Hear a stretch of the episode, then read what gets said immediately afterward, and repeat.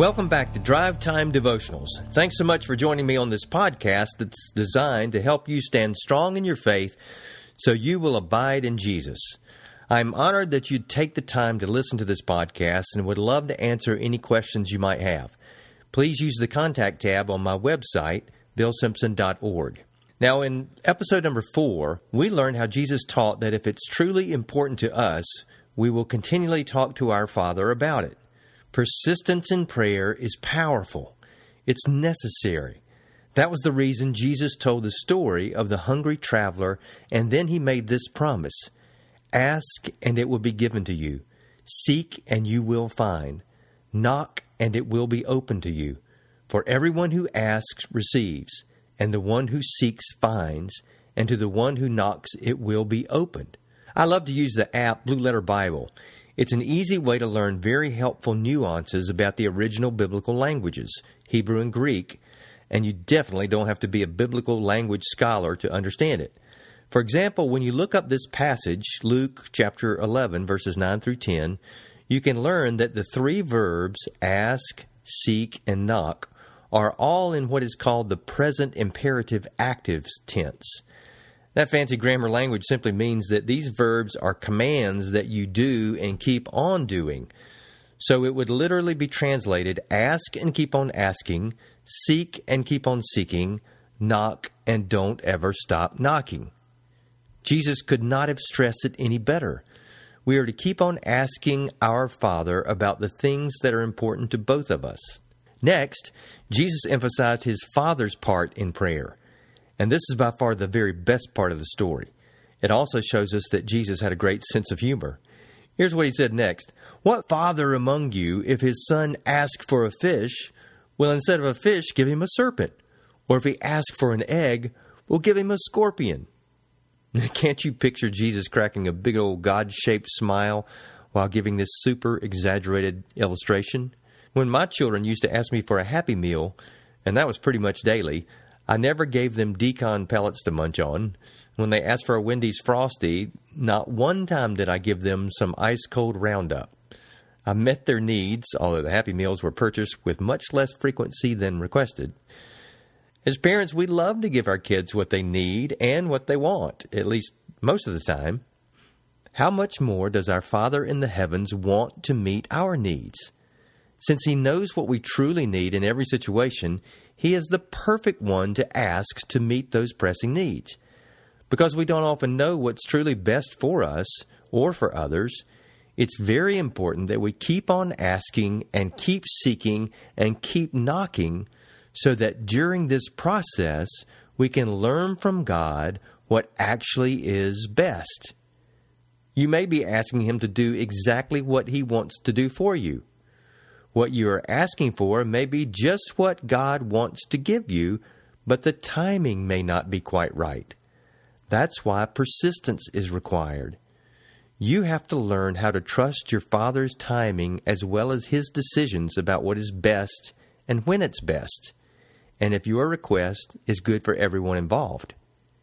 Jesus jokingly emphasized that all of us fathers are lacking in goodness. He even called us evil he deliberately chose these words because he was using the power of contrast once again. We earthly fathers know how to give good things to our kids, and we usually work hard to give them the best. I loved giving my kids what they wanted as long as I believed it was good for them. In parenting, sometimes much wisdom is needed to know if a child's request is truly good for them or not. Then sometimes we know right off the bat. How much more does our Father, who is perfect love, want to give us his absolute best. Jesus' crescendo to his teaching in this passage comes at the end of verse 13 when he concludes, How much more will the Heavenly Father give the Holy Spirit to those who ask him? The very best thing that God could ever give to you is his Spirit, and he freely gives his Spirit to those who ask him. Now, wait a minute, Jesus. You taught about prayer by telling a story of a man whose need for food was met by his persistence. What does all that have to do with the Holy Spirit? I'm so glad you asked. Jesus' analogy is powerful, even if it is a little fuzzy at first. Just as the man's midnight guests needed food, you and I need the Spirit to meet all of our needs. The Spirit of God has everything you will ever need for the rest of your life. That's right. He has all the answers to all of life's questions, including each one of your specific questions, which involve every detail about your life and your relationships. He knows everything about everything, including your past, your present, and your future. There isn't anything that the Spirit of Jesus doesn't know about you and your life, your work, your family, your health, everything. And He also knows everything about quantum physics, automobile repair, and the intricacies of every Microsoft Office product. He knows how your cell phone works and where you put your glasses. He knows all the details of each one of your relationships and what every person is thinking and planning all the time. The Spirit, like the Father and the Son, is all knowing. The Spirit knows everything about your relationships. He knows what is needed in your marriage to make it all you both dreamed it would be. Jesus' Spirit knows who you should date and who you shouldn't date. He knows how your coworker will react to the email you need to send them about the problem in the office. The Spirit of God knows the results of the scan before your doctor even orders it. The Holy Spirit knows the beginning from the end and everything in between. He is our conduit for all of God's wisdom to flow into our hearts and minds. This is true for all who have been rescued by God and drawn to faith in Christ through the power of the Spirit. You are saved. You are His. Once you have been forgiven of all your rebellion against God, past, present, and future, you belong to Him. You are adopted into His family, and He never unadopts people. Jesus put it this way in John 6:37, "All that the Father gives me will come to me, and whoever comes to me I will never cast out." Man, what a truth. I highly recommend that you take the time to study the entire sixth chapter of John. It's amazing. Once we are made His by His goodness and grace, life is then all about being transformed into the people who think and act like the Lord Jesus. The technical word for this is sanctification. Therefore, once you come to believe in Jesus as God's Son and your Lord, all you need is more and more of the Spirit's power and influence in your life. It's not that we need more of the Spirit, not like we begin with 25% and hopefully increase from there. It's that the Spirit needs more of us. When Jesus said that the Father longs to give us the Spirit, he meant that his Father longs for the Spirit to be a greater and greater force in our lives. In John 16, 7, and you'll recall, this is on that holy Thursday night when Jesus is speaking with his eleven disciples in the garden he referred to his Spirit who was coming to replace him as our helper, which literally means that he is the one who comes alongside us.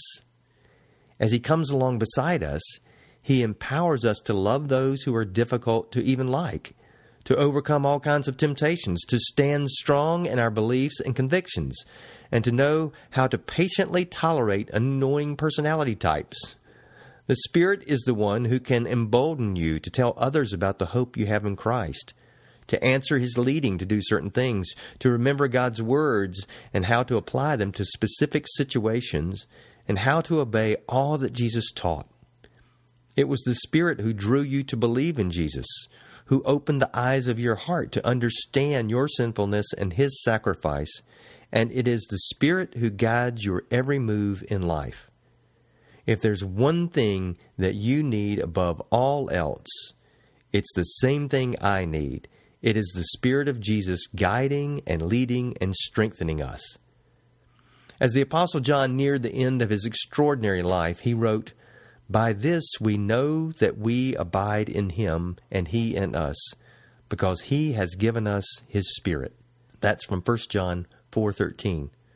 We remain as followers of Jesus because of the Spirit's help and presence within us. Jesus stated, You know him, for he dwells with you and will be in you. When Jesus promised that he would never leave us or abandon us, he wasn't referring to himself literally, but to his very Spirit. That's also why Jesus said it was better for his disciples that he return to the Father so that the Spirit could then come to be in them. Having the Spirit in us is better than hanging out with Jesus. This is why Jesus concluded his profound teaching on prayer with the promise that his Father will give the Holy Spirit to those who ask him. How often do you ask the Father to give you his Spirit? How much are you depending on the Spirit's help for your life's challenges? The secret to fully enjoying the abundant life that Jesus came to give you is found in your daily dependence on the Spirit of God to continually strengthen you in the very core of your being. If this podcast is helping you to remain in Christ, then consider sharing the link with others on your social media sites. If you'd like to connect with me on social media, you can go to my website and find those links. The URL is billsimpson.org. My desire is to encourage as many as possible through the life changing power of the amazing Word of God. So until next time, may the grace of the Lord Jesus Christ and the love of the Father and the fellowship of the Spirit be with you.